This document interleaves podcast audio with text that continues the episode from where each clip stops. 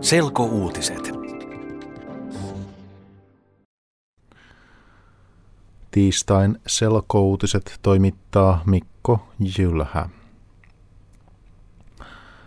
Euromaat ovat sopineet Kreikan uudesta apupaketista.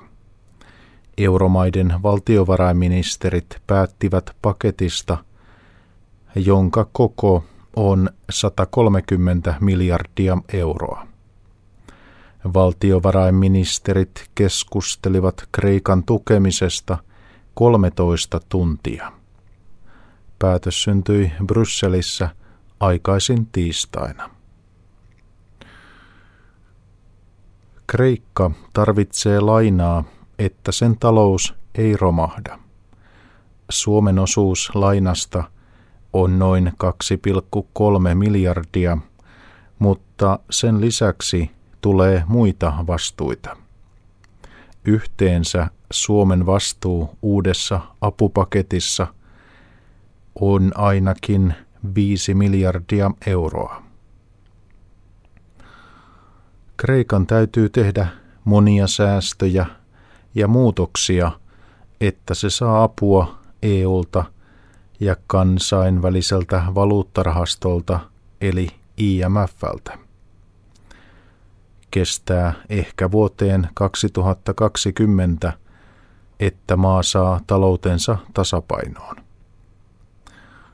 Vuonna 2010 Kreikka sai EUlta ja IMFltä apupaketin, jonka koko oli yli 100 miljardia euroa.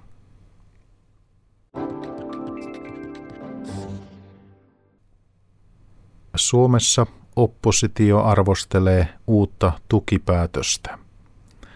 Perussuomalaiset ja keskusta sanovat, että EU vain nostaa Kreikalle lisää aikaa.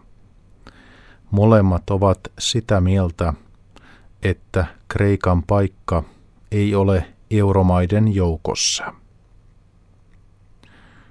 Hallituspuolue kokoomus puolustaa uutta apupakettia. Kokoomuksen kansanedustaja Jan Vapaavuori sanoo, että apupaketti on parempi kuin Kreikan konkurssi.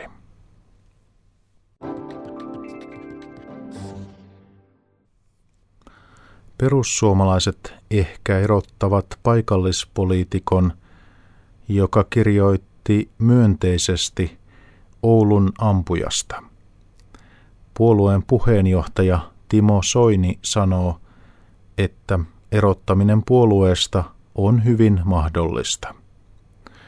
Soini kertoi tiistaina, että hän ei voi hyväksyä paikallispoliitikon kirjoitusta. Perussuomalainen Tommi Rautio on kunnan valtuutettu Köyliössä Porin ja Rauman lähellä. Rautio kirjoitti Facebookissa, että Oulun ampujalle voi antaa mitalin. Ampuja tappoi viikonloppuna nuoren maahanmuuttajan. Monet ovat arvostelleet Raution ajatusta kunniamerkistä – ja sanoneet häntä rasistiksi. Perussuomalaiset päättävät Tommi Raution erottamisesta maaliskuun alussa. Myös poliisi tutkii nyt Raution kirjoitusta. On hyvin mahdollista, että kunnanvaltuutetun kirjoitus oli laiton.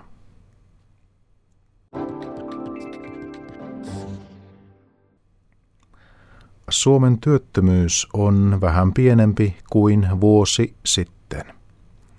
Työttömyysprosentti oli tammikuussa